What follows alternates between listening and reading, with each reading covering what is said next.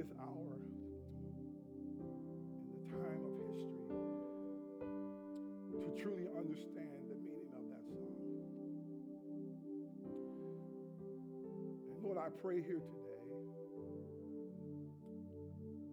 that you would grant me the power of your spirit, that the words that I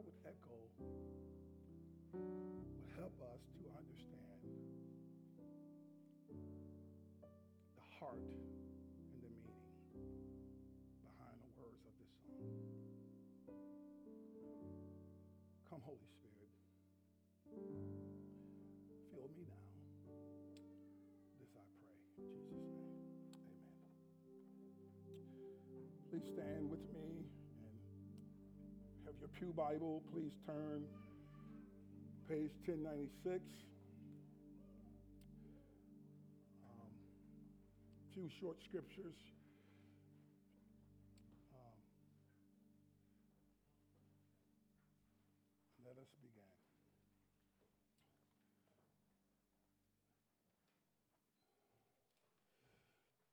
For David, after he had served the purpose of God in his own generation, he fell asleep and was laid with his fathers and saw corruption. But he whom God raised up did not see corruption. And let it be known to you, therefore, brothers, that through this man, forgiveness of sins is proclaiming, proclaimed to you. And by him, everyone who believes is freed from everything from which you could not be freed by the law of Moses. The grass withers, the flowers fade. You may be seated.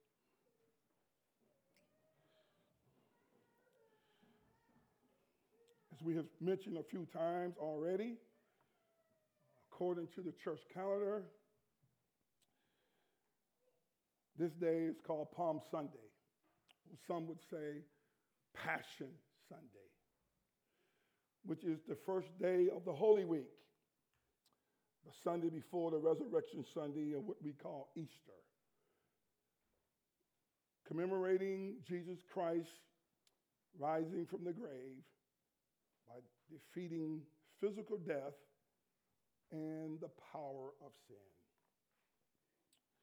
I know Michael mentioned it in the announcements, but I want to re encourage you again for this coming Good Friday to invite your friends, your neighbors, and family members to our second annual, annual Good Friday service. Good Friday is a day that we as Christians, we mourn, we reflect, it's a day of sadness in many respects. It's a day where the God man takes on our sins. The day where he was crucified, he was flogged, he was beating unrecognizable, had nails in his wrists in his feet, and he was put on a cross. This all took place, what they call the place of the skull, or I like to say Golgotha, which is in the Aramaic term. The Latin word is Calvary. I want you to think about that as I move along in my sermon today. I'm asking the Lord to to arrest our hearts. And you'll see why here as I move along. According to the four Gospels Matthew, Mark, Luke, and John Jesus came into Jerusalem. He was riding on a donkey for, for which no one had ever ridden before, with palm branches being placed on the road by people and him riding on this donkey was a sign of peace and a sacrifice according to the prophecy in Zechariah 9, verse 10. And Jesus, knowing what would come about only a few days later, as the people shouted, Hosanna to the Son of David. Blessed is he who comes in the name of the Lord. Hosanna in the highest. We see that in Matthew 21, verse 9. Hosanna is the Hebrew term, means to save us. Save us, Jesus. Liberate us. Give us favor. They shouted.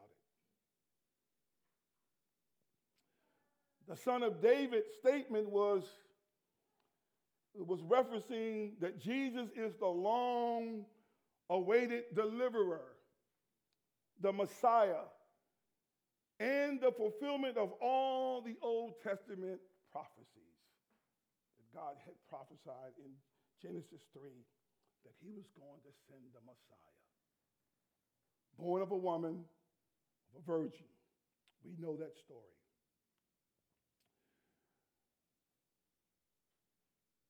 But we see here today in our text, Apostle Paul, in his first message in Acts 13, verse 36 and 38, he makes reference to this Jesus as the son of David who God raised up from the lineage of David. And Paul says he did not see corruption, which means Jesus' victory over sin and death. Thus signifying that Jesus is the unique, begotten Son of God. You see that from Paul.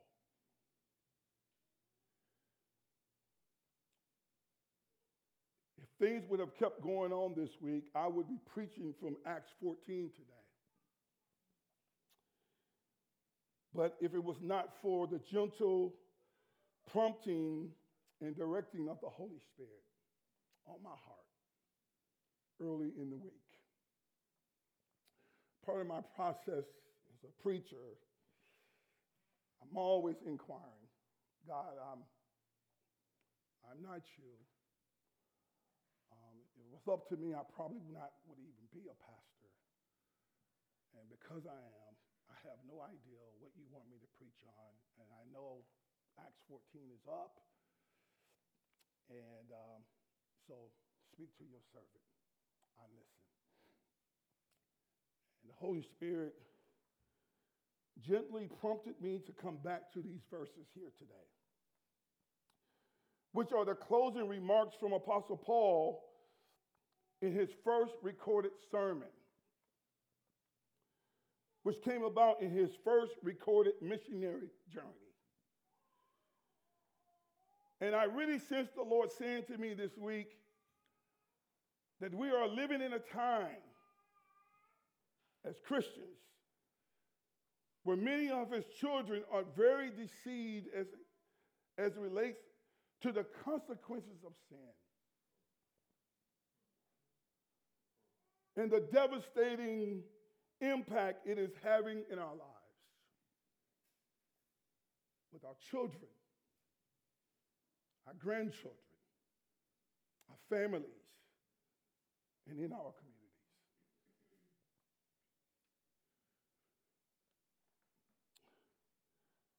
The people who were 2,000 years ago, who were laying down these palm branches as Jesus rode on a donkey, was shouting, Hosanna, save us, liberate us, deliver us. That's what they were asking Jesus. But they were really asking Jesus to save them from the political oppression of the Romans and not the oppression from sin in their own hearts passed down from our great, great, great, great, great, great, great, great, great, great grandfather, Adam, that we find in Genesis. Jesus, save us. Save us from the Romans. They are bad people. Save us from this or that. They were not clamoring for Jesus to save them from their sins. I'm going to come back to that.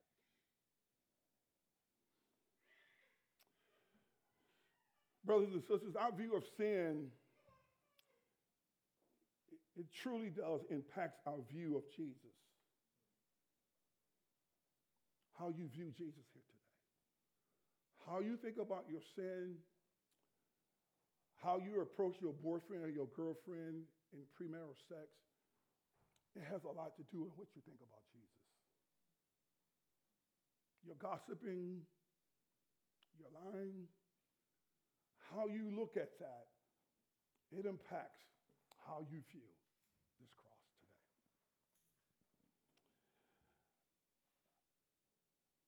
I want to put my first slide up, Joe. Um, Chad has been using this in our identity in the gospel.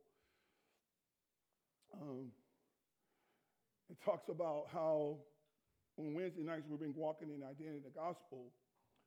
And I would, as pastor, you know, just be very sensitive here.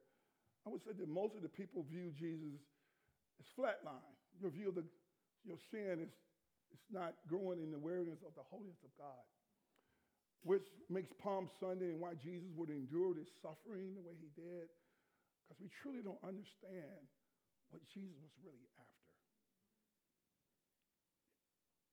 Some of you think he came to die just so you can get a better job and get a bigger house. Because that's typically what most preachers are preaching today. It's all over your YouTube. You turn it on. It's about you getting a bigger house, a bigger car, making a lot of money. And those things, Jesus knows they're important. But trust me, brothers and sisters, that's not why he endured that suffering. That's not why he took nails in his hand and was beaten so that you could get a big house, which you will one day die and leave to somebody else. That's a little short sighted. But though the average preacher, that's what you will hear. And so with most Christians today, Notice their conversion, the cross just stays the same. Not a whole lot of change in how you view Jesus. And so I want to, um, we're talking about the forgiveness of sins. I'm going to come back to forgiveness. But you really don't understand forgiveness until you really understand this thing called sin. And one of the things that the Lord just prompted me um, son, you, um, don't be so quick to be in a hurry. I'm not rushing you through the book of Acts. I want you to stop and see that. I'm bringing to you a lot of baby Christians. They don't know what you think they know. And I'm going to hold you accountable, Alton. I know you didn't ask to be a preacher. As I'm telling my biography, one of the things I realized, man, I know I'm a I'm a miracle because I was like, man, this is really is God. And so God says, understand that. And just hear my voice as I've called you in this season to lead um, with the elders of this church. So I want to show a video that's going to take about five minutes to understand what sin is. I think this video will do a better job of me explaining. I'll come behind it and give some more practical applications of it. So Joe, show the video here from Project Bible. And this is also in your resources that Michael has sent out. Here we go. And that's true. It's also true that the Bible's vocabulary about this topic. Most people assume the Bible has a lot to say about how messed up humans are, and that's true. It's also true that the Bible's vocabulary about this topic sounds odd to modern people, using words like sin, iniquity, or transgression. And so the Bible's perspective on the human condition is often ignored or treated as ancient and backwards. This is really unfortunate. Because through these words, the biblical authors are offering us a deeply profound diagnosis of human nature. Iniquity describes behavior that's crooked, while transgression refers to breaking trust. And sin, this is actually the most common of these bad words in the Bible, So let's focus on it for a few minutes. Sin translates the Hebrew word chata and the Greek word hamartia. The most basic meaning of sin isn't religious at all. Chata simply means to fail or miss the goal. Like when the Israelite tribe of Benjamin trained a small army of slingshot experts, they could sling a stone at a hare and not chata, that is, fail or miss. Or there's a biblical proverb that warns against making hasty decisions because you're likely to chata your way, miss your destination. So in the Bible, sin is a failure to fulfill a goal. But what's the goal? Well, on page one of the Bible, we learn that every human is an image of God, a sacred being who represents the Creator and is worthy of respect. And so, in this way of seeing the world, sin is a failure to love God and others by not treating them with the honor they deserve. You can see this idea in the famous code of conduct given to the Israelites, the Ten Commandments. Half of them identify ways you can fail at loving God, and the other half name ways you can fail at loving people. And the fact that both kinds of failure are combined shows that failing to honor God is deeply connected to failing to honor people. This is why in the Bible, sin against people is sin against God. Like when Joseph refuses to sleep with the wife of Potiphar, he says, How could I sin against God? In Joseph's mind, failing to honor a human made in God's image is a failure to love God. And so, sin is a failure to be truly human. But there's more. A fascinating thing about sin in the Bible is that most of the time that people are failing, they either don't know it, or even worse, they think they're succeeding. Like when Pharaoh wants to build Egypt's economy and protect national security, in his mind, this justifies enslaving the Israelites. He thinks it's good, and he's totally unaware that it's an epic fail. Or when King Saul is chasing David around the wilderness trying to kill him, he thought he was bringing a criminal to justice until he realizes he's the corrupt one. And he says, I have sinned. I am the failure. So sin is about more than just doing bad things. It describes how we easily deceive ourselves and spin illusions to redefine our bad decisions as good ones. So, why are humans such bad judges between moral failure and success? Well, the first appearance of the word sin in the Bible offers an insight. There are these two brothers, Cain and Abel. Their parents had just given in to this beastly temptation to redefine good and evil by their own wisdom, and now Cain is faced with a similar choice. He's jealous and angry that God has favored his brother, and so God warns him if you don't choose what is good, Chata is crouching at the door, it wants you, but you can rule over it. So in these stories, sin, or moral failure, is depicted as this wild, hungry animal that wants to consume humans and we know how that story ends.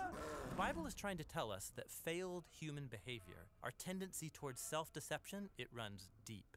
It's rooted in our desires and selfish urges that compel us to act for our own benefit at the expense of others. And it leads to this chain reaction of relational breakdown.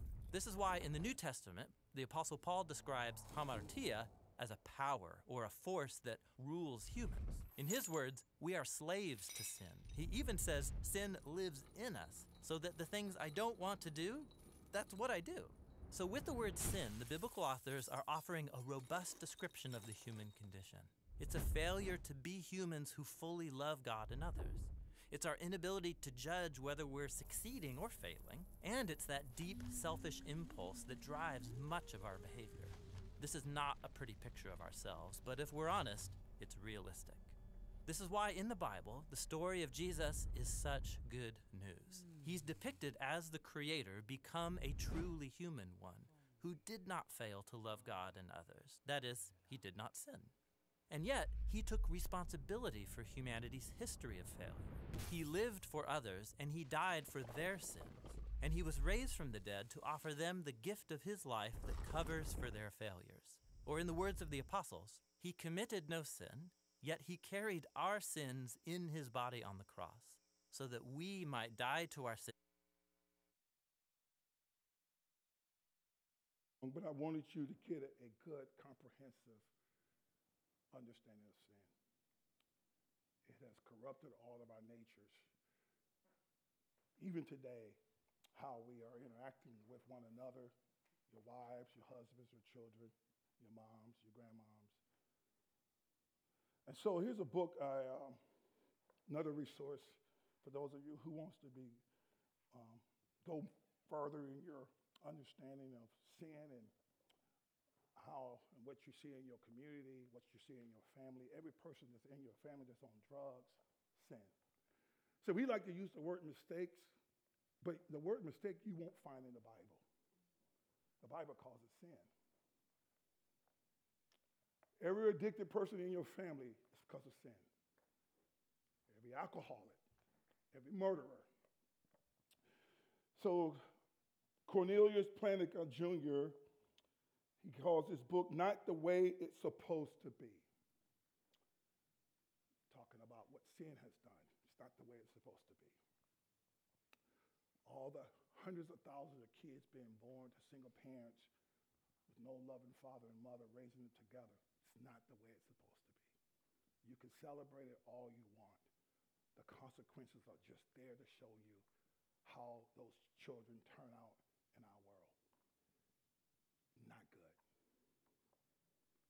You hear Pastor Hardy clamoring about it because I'm just trying to tell you it is not the way it's supposed to be.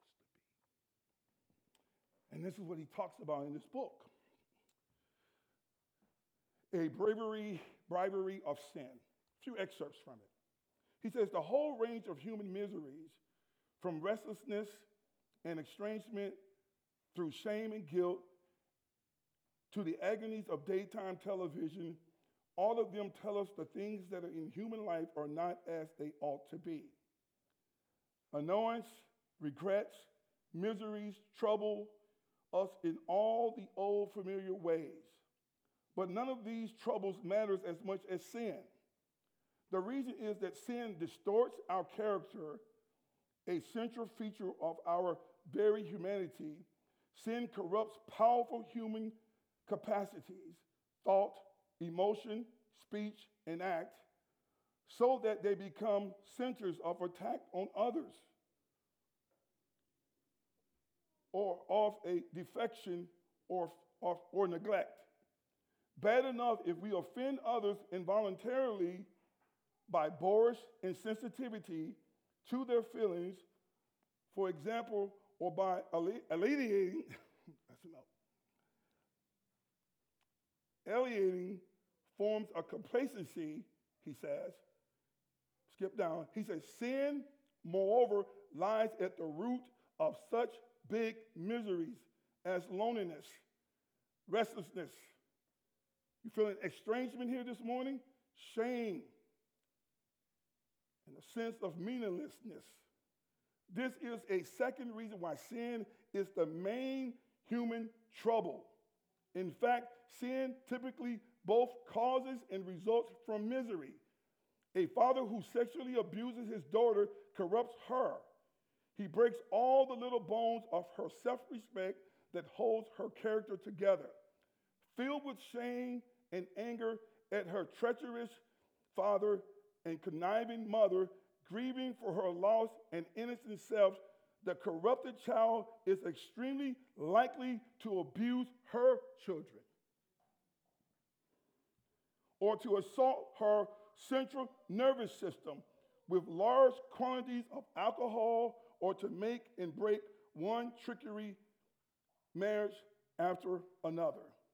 Moreover, the veins of sin interlace through most of the rest of what is wrong in our lives. Through birth disorders, disease, accident, and Newsom. Thousands of third world children die daily from largely preventable diseases out of laziness or complacency. Certain grown ups fail to prevent them. Thousands of the first world children are born to drug addicts. Their mothers have hooked them in the womb, some people with sexually transmitted diseases knowingly put new partners at terrible risk. It happens every single day. Many accidents are, in re- retrospect, both accidental and predictable. Somebody who needed to concentrate on his job in order to protect others, a pilot, for example, or a lifeguard, or a ship's captain got drunk instead or careless or wholly preoccupied, often a number of such factors combine in some lethal and intricate way to bring havoc to the human well being. Sin is a disruption of created harmony and then resistance to divine restoration of that harmony. Above all, sin disrupts and resists the vital human relation to God. And it does all this disrupting and resisting in a number of intertwined ways, says Cornelius. And I can go on and on. We see it every day. We saw it all play out this week with a 28 year old woman who considered herself to be a male shoot innocent children in Nashville this week. Here's what the world's going to tell you mental disease. The Bible never uses that term. Bible calls it sin disease. I always ask people, why do people with mental diseases always do bad things? How come they can't do good things? Like go love children. Why is it always turns out when people have mental diseases, it always leads to murder and mayhem? Bad things. But we saw it play out. Well, in our text today, we see Paul preaching to us in verse 38 and 39. Paul says, he says, Let it be known to you, therefore, brothers, that through this man, forgiveness of sins is proclaimed to you. And by him, everyone who believes, everyone who believes, pisteuo, puts their confidence in Jesus. I am, I am so amazed by people who really don't read the Bible, who have very little church attendance. All my elders, stand up for a second. Stand up. Elders, do all of you struggle with doubt and disbelief of God's word at times? Do you all read and read your Bible every day and pray every day? These are elders who are called to shepherd. You can have your seat here at Urban Hope. They struggle with their faith. They read their Bible every day. We pray all the time. And I am often bewildered by people who don't read their Bible, who are not in church. How is it that you have a robust faith in what I'm about to share and understanding that your sins have been forgiven? I preach this stuff, and on Monday mornings, you would call me, I'm doubting. The very thing that I just preached. And I have community around me. So, how is it that people can have such a robust faith in this one that Paul is proclaiming? That you believe, put your trust and confidence in. Paul says that he has freed you from everything from which you could not be freed by the law of Moses. The Ten Commandments, the law of Moses. Paul says in Galatians 3:24, he says, therefore the law has become our tutor, our schoolmaster, to lead us to Christ so that we may be justified by faith. What the law does, it can't deliver you from the power of sin. It can only tell you what's wrong with you. The law says, I am not the answer. I'm just going to point it out. Yes, you're bad. Yes, you're a fornicator. Yes, you're a liar. Yes, you're a cheat. Yes, you are all those things and much more. I am not the answer. Look to him. Who? Jesus. Him on the cross. Put your eyes on him. Study him. Meditate on his words of him. Jesus. He is the answer. So the law says, look to him. I'm not the answer. I can't free you. I can only tell you. I can't free you up. I can't give you the power that you want to get over sin. I can only tell you how bad you are. Paul says in Romans 8 3, referencing the law of Moses, he says, The law of Moses was unable to save us because of the weakness of our sinful nature. So God did what the law could not do.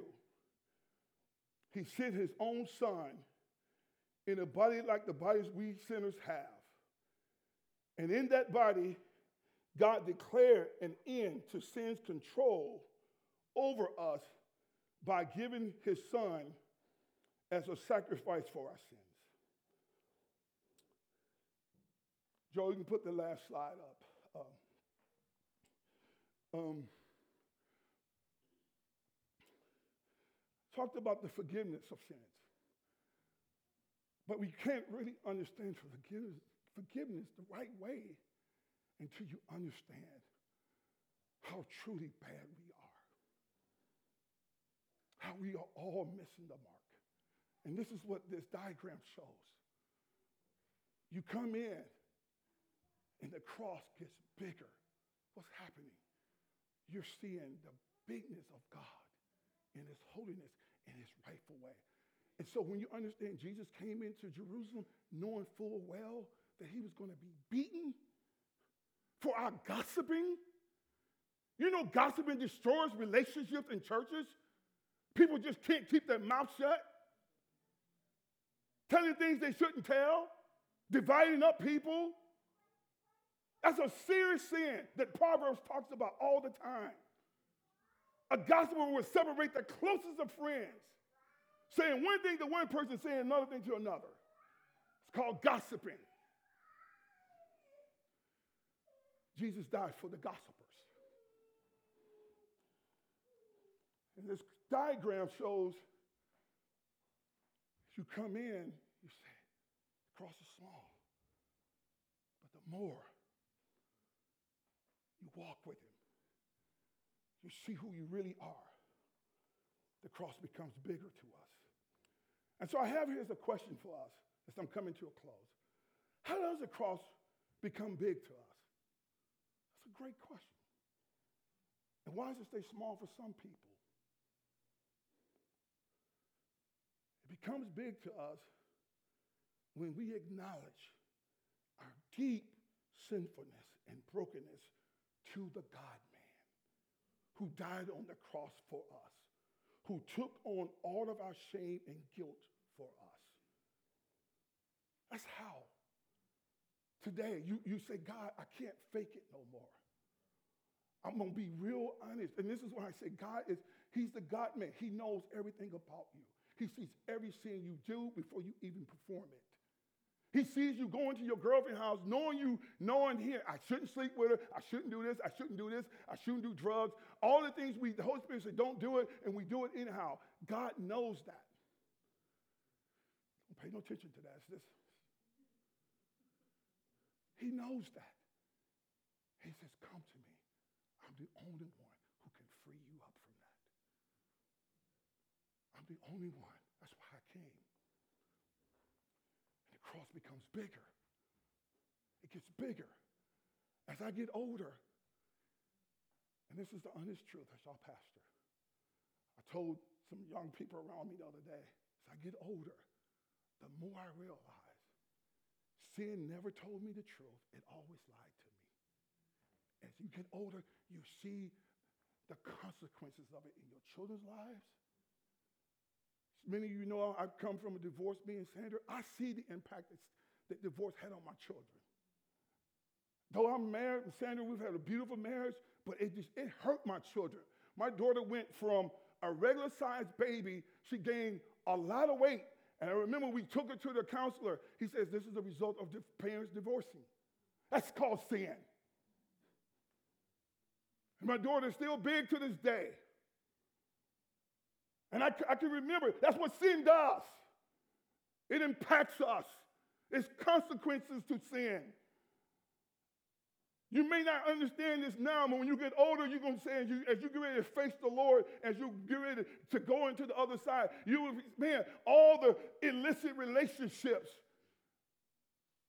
You start to realize that sin is devastating.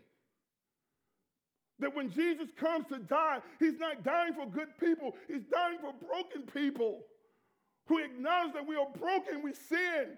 Every time we look at porn, I was listening to a priest on YouTube this week, and he was talking about, he does a lot of exorcisms, and he was talking about every time we sin in the spirit world, it is the demons that say, sin. That's how they hurt God. They want us to sin.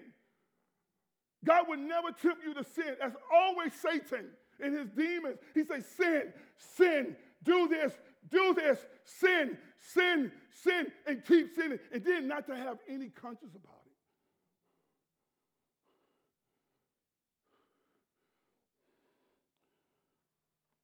But for us, we want that.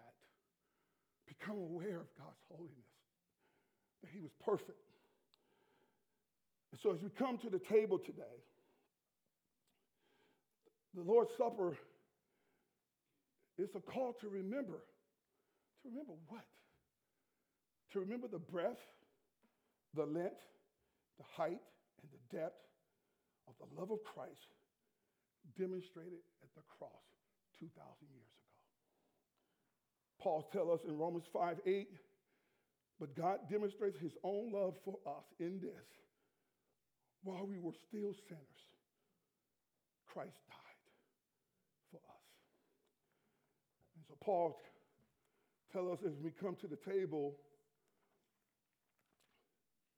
page 1139 in the Lord's Supper. Paul says, about this forgiveness. He says, For I received from the Lord what I also delivered to you that the Lord Jesus, on the night when he was betrayed, stop. Comes into Jerusalem riding on a donkey. Hosanna, Hosanna, save us. What they're asking for is free us up from the Romans, Jesus. It's out there. Because Jesus is not talking about saving them from that, they flip on him. Now they say, crucify him. And Paul says, on the night that he was betrayed, that includes us all here today. Are we asking the Lord, to save us from out there problems? Or are we asking the Lord to save us from in here problems? So on the night he was betrayed, by humanity because he didn't give them the outward blessings that they were longing for. And they said, Crucify him! Crucify him! We don't want him now. Crucify him, beat him, spit on him, slap him, flog him, kick him. It beat Jesus to a pulp. I said, Lord, why are you enduring that? That's why you have to reflect on that. Why? Because he knew that what my issues was be was going to be my sin issues. And they beat him. And they all betrayed him. And someone would think, well, I wouldn't have done that. Chesapeake would have. We do it all the time. See, on the night that he was betrayed, all of his disciples left him. Except for John. And Paul says, on the night that he was betrayed, he took the bread. And when he had given thanks, he broke it and said, This is my body, which is for you. And do this in remembrance of me. This is my body that was bruised and beaten for you. Nails put in my hands for you. Because I love you so much. And I want you to see yes, I'm holy. I am majestic. I am pure love. I am pure light. And when you come into my presence, you will be able to see all of the darkness because in him there is no darkness at all. He's pure love, pure light, pure holiness. Even when the angels see him, they cry out, Holy God, holy, because he's, he's holy. But as you grow in this understanding that he came to love you, to pull you out of your selfishness, yourself, You, you, you, you, you, you. And to pull you into being a true human, to being like him. And so he says, My body, it was beaten for you. And he says, This is my body, which is for you. He says, Do this in remembrance of me. And in the same way, he took the cup after supper, saying, This cup is the new covenant in my blood. See, the song we're singing, it was the blood. it was the blood. It's, it's, you have this gospel, is what Chad keeps saying. You get, you never outgrow it. It's, it's God's love is amazing. Jesus said, My blood that was shed for you. God man. He says, This cup is the new covenant in my blood. Do this as often as you drink it in remembrance of me. As often as you eat this bread and drink this cup, you proclaim the Lord's death until he comes. Elders, prepare yourself to come as I pray and bless these elements. Father, we ask that you would, by the power of your Spirit, as we come today to receive this gospel of grace sacrament that reminds us how amazing your love is and how you reminds us to that this forgiveness that we have of our sins is truly a forgiveness. Lord, I know for me when I'm feeling overwhelmed by the consequences of my sin, sometimes I don't want to get out of the bed when I think about my children. But you remind me that, uh, as Paul says, um, you love me, and your love for me don't go away because my children don't act accordingly. And Lord, there are people here in this room today, Lord, they see the consequences of their sins, of their parents' sins, and they're loaded down with guilt and shame. I pray you renew them, Lord, in their faith here today and help them to leave this place, Lord, not saying, I don't want to sin because I love Jesus. And he was beaten for me. And he's given me the power over sin. Lord, help us to believe that. Bless us now.